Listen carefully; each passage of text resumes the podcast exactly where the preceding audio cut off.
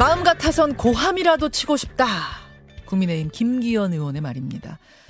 일단 여야 상황을 좀 정리해 보자면요. 먼저 국민의힘은 어제 비대위 전환을 위한 당헌 당규 개정 작업 마무리했고 민주당은 비상의총을 열어서 이재명 대표는 검찰에 불출석하는 쪽으로 뜻을 모았고 김건희 특별법은 당론으로 추진하기로 했고요. 그리고 윤석열 대통령은 허위사실 공표 선거법 위반 혐의로 고발했습니다. 자, 김기현 국민의힘 의원 직접 연결을 해보죠. 어, 김기현 의원님 안녕하세요. 네, 반갑습니다. 김기현입니다. 예. 먼저 현직 대통령이 고발당한 얘기부터 좀 풀어보겠습니다. 어제 민주당이 윤석열 대통령에 대해서 선거 기간에 허위 사실을 공표했다는 내용으로 검찰에 고발을 했는데 어떻게 생각하십니까? 예, 우선 답변을 드리기 전에 밤새 힘, 그 힘나는 그 태풍 때문에요. 예. 많은 분들이 걱정하실 텐데, 음, 이거 그래도 막 대응을 열심히 잘 준비했던 탓인지, 어, 재난 수준까지는 되지 않은 것 같아서, 예. 마지막까지 상황을 잘 챙겨 보도록 하겠습니다만, 예, 예. 마지막까지 피해 안 생기도록 잘 유의해 주셨으면 좋겠고요. 예. 그 방금 주신 질문에 대해서는 제가 답변을 드리면, 네. 이뭐 사상 초유의 일이기도 하지만 이게 거의 그 아니면 말고식이다 거의 막가파 수준 아닌가 그런 생각이 듭니다. 처음에는 이걸 뭐 고발장을 예. 공수 공수처에 제출하겠다고 그렇게 큰 소리 치더니 예. 아 그새 검토해 보니까 이 공수처가 아니고 검찰로 가야 되겠다 이렇게 또 바꿨다는 거거든요. 어제 좀 번복하는 일이 있었죠. 예. 이게 뭐 앞뒤를 재지도 안 하고 제대로 살펴보지도 안 하고 검토도 해보지도 안 하고 어, 무작정 내지르고 보자 막가파식 아니고서야 이렇게 할 수 있겠느냐는 생각이 들고요. 어, 결국 민주당이 이제 막다른 골목에 몰렸다. 제가 여러 차례 뭐 공개적으로 말씀드렸는데 이재명 네. 의원을 대표로 뽑는 것은 민주당에게는 거의 재앙 수준이 될 것이다. 음. 엄청난 사법적 리스크가 많이 보이는데도 불구하고 무작정 그냥 그뭐 이게 개딸들이라 그러나요? 그런 팬덤에 얹혀가지고 민주당 대표로 이주- 이재명 의원을 뽑았으니 자기들 스스로 지금 막다른 골목으로 간 거죠. 그 형국에서 이제 빠져나오려고 하는 음. 일종의 몸부림 아닌가. 뭐 어떤 분이 그런 표현을 했던 것도 저도 충분히 일리가 있다고 생각하는데 뭐 물귀신 작전이 아주 능한 그런 뭐 유능함이 있다 민주당에게는. 그 어제 성, 성일정 의원이 하신 말씀이에요. 예. 거의 물귀신 작전 같다. 물에 빠진 다음에 다른 사람까지도 다 물에 같이 빠져 죽지 않은 것 아니고서야 이게 말이 되겠느냐. 그렇게 생각하셨어요. 그런데 저는 더 걱정되는 것이 민주당입니다. 이재명 뭐 대표야 또 개인이라고 하지만 예. 민주당은 이재명 대표의 개인 당이 아니잖아요. 그리고 음. 뭐 이재명 대표가 뭐 민주당의 무슨 뿌리였던 것도 아니고 이제 최근에 와서 대표가 된 것일 뿐인데 음. 그런데 민주당이 자신들의 그런 뿌리를 다 그냥 버려버리고 이재명 방탄당으로 아주 그냥 자, 자임했다. 이게 사당이 돼버린 거죠. 공당이 아니라. 이재명 방탄 방탄당. 예, 그래서 이게 뭐 방탄 참호를 이번에 아예 파준 것이다. 민주당 이재, 이재명 후보 이재명 대표를 놓고 말씀드리면 예. 사실 뭐 이게 박지원 그때 민주당 비대위원장이 파- 그 공, 폭로한 적도 있죠. 셀프 공천했다고 인천에요. 국회의원 예. 셀프 공천을 하고 또 그러니까 그 당 대표가 되어서 또 방탄을 음. 조끼를 하나 더 입고 또 그 후에 당헌을 고쳐가지고 그 후에 그 전에 또 당헌을 고쳐가지고 또 방탄 조끼를 하나 더. 만들고 예. 방탄 그런데 참호. 드디어 이제 이리 네. 삼, 이 3단의 방탄 조끼를 입었음에도 여전히 진실의 힘이 두려운 것인지 음.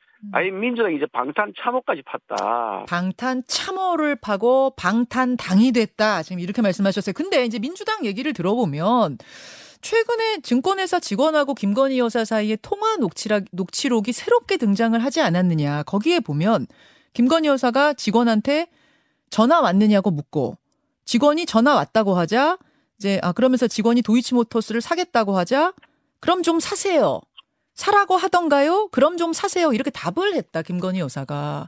이걸 보면 어, 윤석열 대통령이 대선 시절에 했던 이야기, 그러니까 완전히 일임해 가지고 이 김건희 여사는 모른다는 식의 그 말은 거짓인 걸로 지금 드러났다. 이런 주장이거든요. 그 부분에 대해서 뭐 제가 뭐 사실은 저는 증권거래를 한 번도 해본 적이 없습니다. 그러세요? 할 거고요. 정치하면서 정, 증권거래하는 게 별로 바람직하지 않다고 생각하는 사람이기 때문에 음, 아예 안 해왔고 앞으로도 안 할 건데 저는 뭐 증권거래 잘 모릅니다만은 그 대통령실에서 해명한 내용을 보니까 증권거래 일반적으로 다 그렇게 한다면서요. 1인 매매 하더라도 예. 그, 그 담당하는 업무 담당자 입장에서는 일반적으로 나중에 자신의 책임을 면하기 위해서 기본적인 조치를 한다면서요. 아니 그렇 그렇다 그러면 그 가지고 시비 걸일도 아닐 뿐더러 아니 그게 지금 뭐 대한민국 대통령 현직 대통령을 고발할 사유가 되는지도 모르겠는데요. 어, 얼마나 예. 답답했으면 이렇게 막가파로 갈까 그런 말씀을 안 드릴 수가 없네요. 그러니까 일임을 직원한테 일임한 매매라고 하더라도 직원이 새로운 거 살 때는 이렇게 물어볼 수 있다. 도이치모터스 살게요. 2,500원까지. 이러자 김건희 여사가 전화 왔어요. 직원이 왔어요. 김건희 여사가 사라고 하던가요? 그럼 좀 사세요. 요것도 일임 매매로 볼 수 있지 않겠느냐 이런 말씀. 아니 그게 제가 말씀 좀 전에 드렸잖아요. 저는 증거를 한 번도 해본 적도 없는 사람이고 일매매 개념만 알 뿐이지 실제로 어찌 되는지 모르는 사람이 우리. 김현숙 앵커가 하시는지 모르겠는데요. 뭐 이렇게 주식을 사실은 전화로 하는 경우가 요, 요새는 좀 드물, 드물긴 합니다만 이거 이 얘기는 고발을 한 민주당 측에 어, 뭐 서영교 최고위원이 오늘 2부에 준비를 하고 있으니까요. 거기에 조금 더 자세하게 질문을 좀 드려보도록 그거는 하고. 그거는 이제 정보 전문가한테 물어봐야 될 일이지. 해보, 그래 해보지도 않은 정치인한테 음, 물어가지고 그, 그 음. 되겠어요. 그거. 알겠습니다. 어쨌든 민주당에서는 김건희 여사 특검을 당론으로 추진한다고 어제 정했습니다. 그럼 그 부분도 뭐 물귀신 작전이라고 보세요. 어, 민주당이 아예 방탄 참을로 팠으니까 뭐 뭐든지 하겠지요. 하는데 음. 민주당이 스스로 자멸의 길로 계속 더 빠져들고 있다는 말씀을 드리지 않을 수가 없습니다. 아예 그냥 대놓고 그냥 피해자 코스프레 하는데 지금 아주 그냥 최선을 다하고 있는 것 같은데 저러다가 어쩌려고 저러느냐 어. 걱정이 태산입니다. 민주당을 보는 저희 시각으로는요. 지금 이재명 대표가 비공개 회의에서 이런 말을 했다고 합니다. 이재명 특검 받을 테니 김건희 특검도 받아라. 이른바 쌍특검 가자. 이런 제안을 했다고 하는데 이건 어떻게 생각하십니까? 이게 뭐 비공개회에서 어쩐지 저는 모르겠는데요. 예. 공개적으로 대선 과정에서 이재명 그 당시 후보죠. 네. 그 저기 대장동 특검 이재명 음. 특검 받겠다 그랬습니다. 그랬었습니다. 예. 공개적으로 제가 그때 원내대표를 하고 있습니다. 생생하게 잘 기억하죠. 예, 예. 그래서 제가 민주당 그 원내대표를 만나서 아니 이재명 후보 받겠다니까 음. 특검 처리하자 그랬더니 아니 민주당 원내대표 답변은 뭐 아이고 뭐뭐 그러고 뭐 얼버무리는 겁니다. 아니 그렇다 이재명 후보가 받자고 했지 않냐 그랬더니 그래도 답변을 얼버무려요. 어. 그러더니 법사위에 우리가 특검을 제출해놔서 상정하자 그랬는데요. 예. 민주당이 그때 법사위원장을 맡아 있었죠. 예, 예. 아예 상정을 안 하는 겁니다. 상정 순서가 다 됐는데 뒤에 거는 하고 앞에 건 앞에 있는 이 특검부 상정을 안 한다는 거죠. 그때 이제 하고 싶었는데 뭔가 물밑 조율해서 두 당의 전제 조건이 좀 어긋났던 거 아니에요? 저는 그렇게 기억을 전제 하는데. 조건은 무슨 전제 조건이에요? 양당이 건 전제 조건이. 예. 아, 저, 무슨 전제 조건 특검법을 하자 그래서 상정을 해서 논의를 해야죠. 논의 자체가 안 됐다. 자체를 막아버렸고 끝까지 특검을 도입을 안 했죠. 예. 왜냐? 예. 그때는 자기들이 장악하고 있는 음. 검찰, 뭐 검찰 지휘부를 자기들이 자- 다 민주당이 다 장악하고 있었으니까 음. 거기서 쪼물렁쪼물렁 할 수 있다고 판단한 거죠. 그러니까 실제로 민주당 당, 그 당시 검찰 지휘부 민주당이 그 임명했던 예. 그 사람들 지금 다 직무유gin이 어쩌니 지금 수사의 대상이 돼 있는 거 아닙니까? 뭉갰다고 해가지고요. 알겠습니다. 그럼 김기현 그렇게 대표님 뭉갤 수 있는데 음. 왜 우리가 뭉갤 수 없는 특검을 하겠느냐 이게 지금 민주당 측 판단 아니었겠습니까? 음. 아니 그때 특검 다 받자고 말로만 해놓고 공개적으로 발언했어요. 예, 예. 그런 다음에도 나중에 보니까 뭉개버리고 결국은 속임 쓰더라. 음. 알고 보니까 거짓말이더라 이런 얘기인데요. 그 이재명 후보의 경우에는 대통령 후- 선거 과정에서 그랬습니다.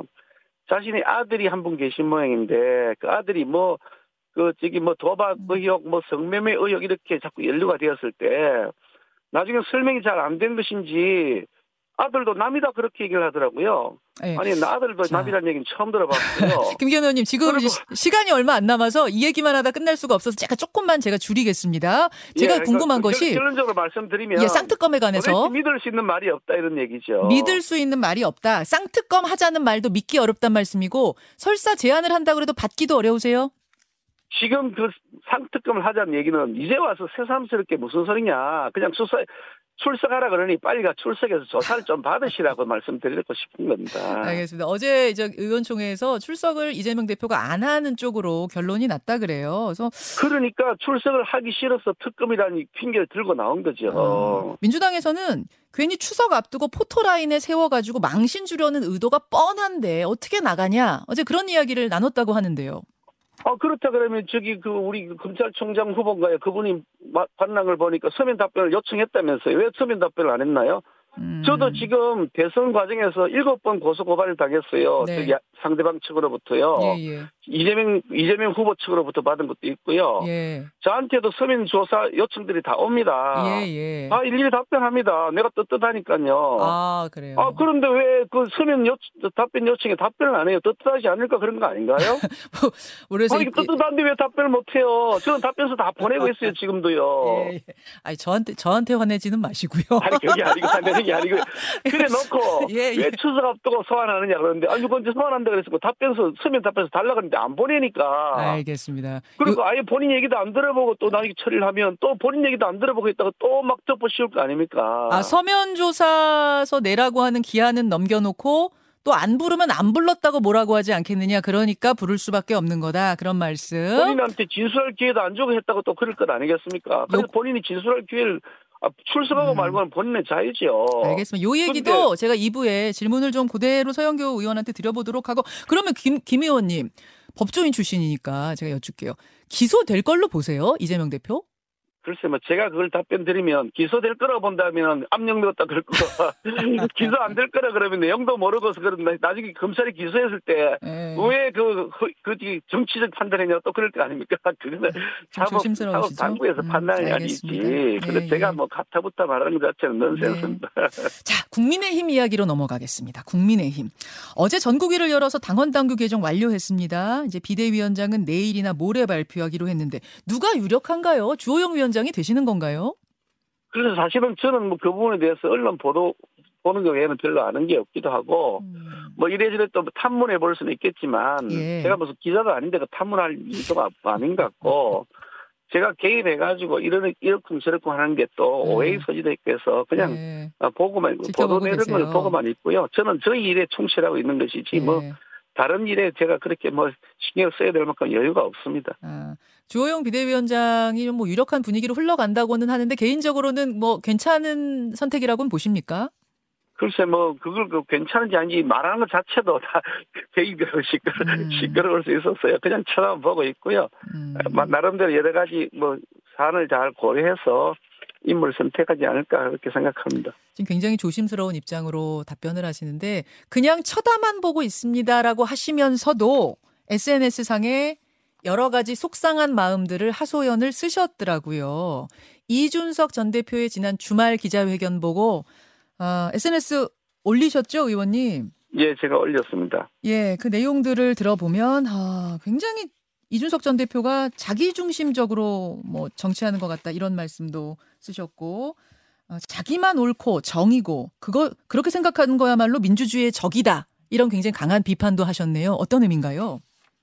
그래서 사실은 제가 하고 싶은 말이 그냥 한, 한 시간쯤 떠들어야 될 것 같은데 그렇게 긴가요? 굉장히 자제하고 많이 참고 있습니다. 지금도 제가 할 말이 뭐 그냥 한, 한 10분쯤 시간을 주시면 10분쯤 아이고. 떠들고 싶은데 제가 아이고. 참겠습니다만은 네.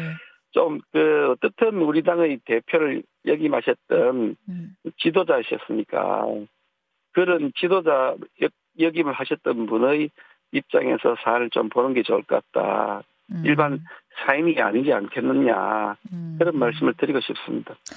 이준석 대표는 그 주말 대구 기자회견 현장에서 금지곡을 나는 계속 부르겠다. never ending story를 선언했습니다. 탈당 창당 가능성에 대해서도 부인했고요. 이 말은 뜻을 굽히지 않고 당내 투쟁을 이어가겠다는 의지로 보이는데요.